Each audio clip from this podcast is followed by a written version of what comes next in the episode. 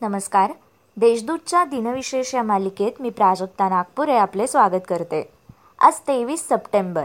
जाणून घेऊया आजच्या दिवसाचे विशेष. चला मग आजच्या दिवसाची सुरुवात करूया सुंदर विचाराने.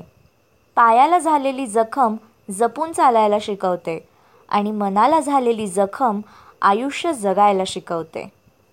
पुरोहितांकडून होणाऱ्या अन्याय अत्याचारापासून क्षुद्रातिक्षुद्र समाजाची मुक्तता करण्यासाठी महात्मा ज्योतिबा फुले यांनी चोवीस सप्टेंबर अठराशे त्र्याहत्तर रोजी सत्यशोधक समाजाची स्थापना केली. महात्मा ज्योतिबा फुले यांनी देवाविषयी किंवा निसर्गाविषयी निर्मिक हा शब्द वापरला. त्यावरून ज्योतिबा फुले आस्तिक होते हे स्पष्ट होते.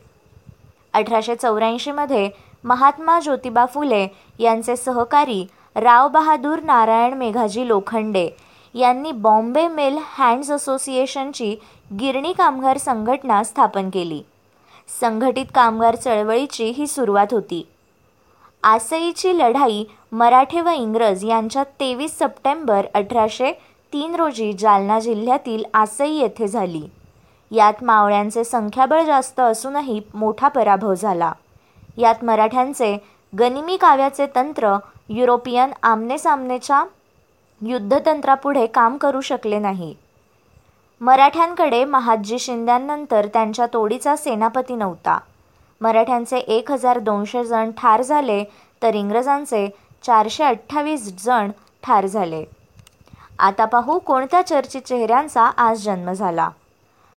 मराठी लेखक नाट्य अभिनेते व रसायनशास्त्राचे प्राध्यापक भालचंद्र वामन केळकर यांचा एकोणीसशे वीसमध्ये जन्म झाला.